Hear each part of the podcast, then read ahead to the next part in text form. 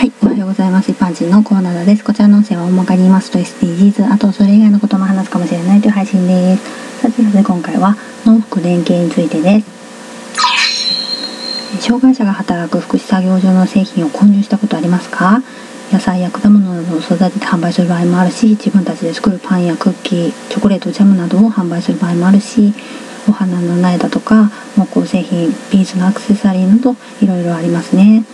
野菜や果物などを育てている場合を農業と福祉の連携ということで農福連携といって障害者や高齢者生活困窮者などが農業分野で活躍することなんですね、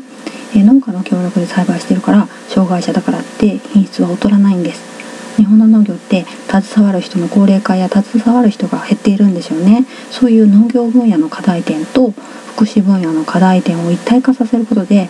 一気に両方解決できるかもってことなんですけどまあそんなには簡単にはいかないですよね。でも今後期待したい取り組みですね。ではでは今回この辺で次回もお楽しみに。また聴いてくださいね。ではまた。